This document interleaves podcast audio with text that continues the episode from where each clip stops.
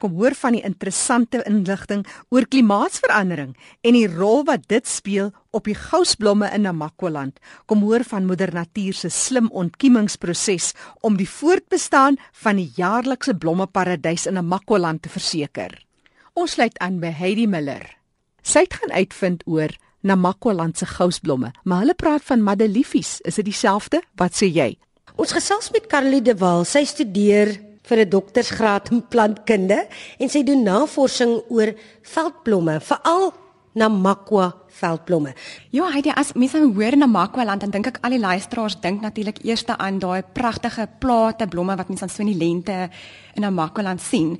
En dit is regtig 'n besonderse streek, nie net in die lente nie, maar dwars deur die jaar. En Namakwa land is bekend vir 'n regtig hoë biodiversiteit. Met ander woorde, daar is 'n klomp um, spesies wat in 'n relatiewe klein area voorkom. Um, die biodiversiteit is baie hoog. Daar's baie um, endemiese spesies, met ander woorde spesies wat net daar voorkom. En min mense sal eintlik dit besef, maar Namakwaland word eintlik geklassifiseer as 'n woestyn. Die, in die somermaande is dit eenvoudig te warm en te droog vir baie plante om te kan groei. En dit is hoekom ons in die lente of hier in die laat winter baie keer hierdie opbloei van blomme kry dwars deur die streek.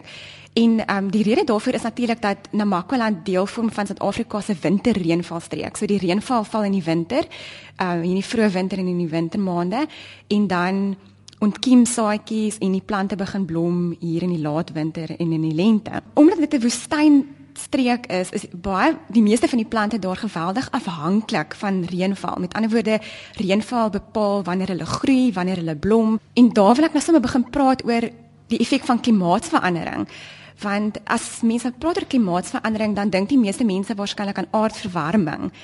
Um, maar klimaatsverandering is soveel groter as dit en een van die verwagte gevolge van klimaatsverandering is dat die reënvalpatrone gaan verander en dat die reënvalpatrone al hoe meer onvoorspelbaar gaan raak. So met ander woorde, dit beteken reënval gaan nie meer altyd net op dieselfde tyd van die jaar voorkom nie en nie dieselfde hoeveelhede nie. So in 'n streek soos Namakwa-land wat baie afhanklik is van reënval, is enige veranderinge in die reënvalpatrone of in die voorspelbaarheid van reënval, dit kan 'n baie groot effek dan hier op op die plante groei. En waarna ek nou spesifiek kyk aan my navorsing is strategieë wat plante het om aan te pas by veranderende um, of onvoorspelbare klimaatspatrone of reënvalpatrone dan. En spesifiek waarna ek dan nou kyk is saaddormansie en saadverspreiding. Kom ons gesels oor die hoofaspekte van jou navorsing, die saadverspreiding en die saaddormansie. Neem ons daardeur. Ja, dit is belangrik om te onthou dat enige omgewing is onvoorspelbaar op een of ander vlak. So jy kan byvoorbeeld 'n omgewing kry wat onvoorspelbaar is in tyd. So met ander woorde 'n area waar 'n plant groei, is nie noodwendig 'n gunstig in 'n in die in die volgende jaar nie of die habitat waar hy groei bestaan uit klein stukkies wat ehm um, goed of sleg is, okay? En daarom het plante verskillende maniere om hierdie ehm um, om ek wil amper sê hulle risiko te kan versprei. Plante groei mos nou waar hulle groei en dan plante kan mos nie soos diere net opstaan en loop as die omgewing ongunstig raak nie. So die enigste manier wat hulle het om ongunstige toestande te ontkom is eintlik deur hulle saadverspreiding. As ons gewoonlik dink aan saadverspreiding gebeur dit oor oor 'n afstand. So 'n saadjie kan deur die wind versprei en hy land in 'n um area ver weg van van die moederplant byvoorbeeld. Maar aan die ander kant kan sade ook dormant wees en hulle kan versprei in tyd.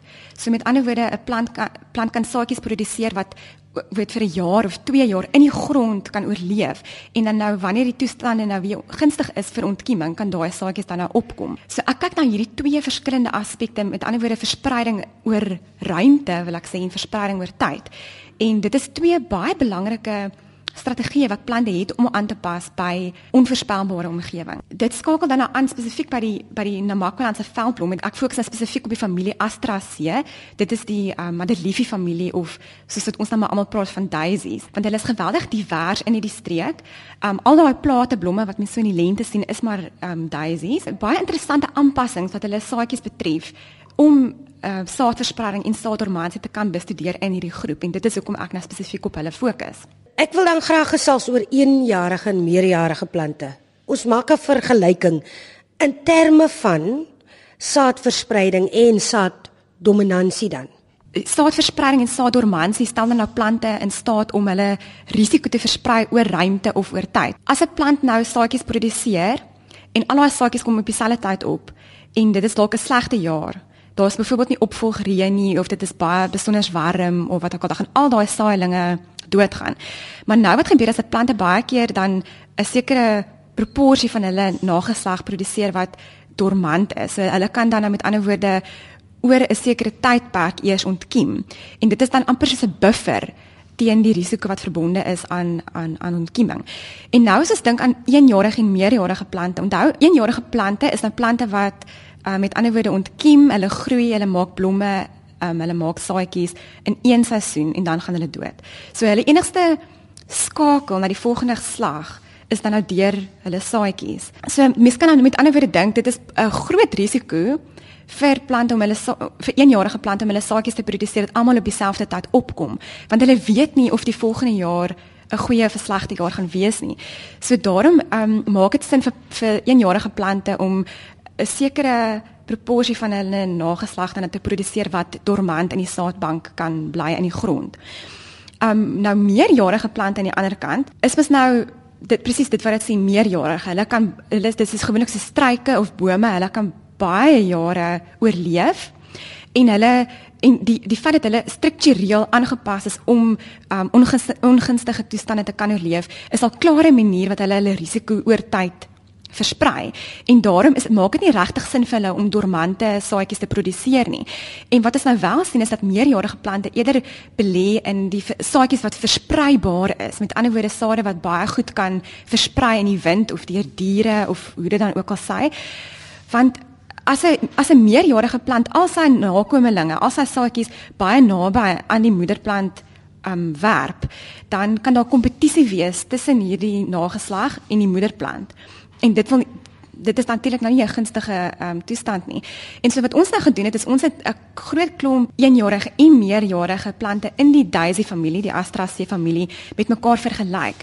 En um Wat is dan nou eers moes gedoen het was om 'n gestandaardiseerde manier te kry om saadverspreiding in hierdie familie nou te kan toets. En wat ek nou nog nie genoem het nie is dat al al hierdie uh, spesies waarop ons werk, het saadjies wat aangepas is om deur die wind versprei te word. So daar agter jou op die grond, so jy sien daar lê so 'n uh, 'n perspex pyp. Nou dit is 'n trend so, dis so 'n deurskynende pyp wat so 2.5 meter hoog is en hy seker so 20 cm breed. En wat ons nou gedoen het is ons gooi letterlik ryp saadjies wat ons aan die in die veld nou versamel het. Dis is hierso kan jy nou sien hier's nou 'n paar voorbeelde van hulle. So jy gooi nou hierdie saadjie bo in die pyp en dan neem ons die tyd wat dit vat vir daai saadjie om tot op die grond te val.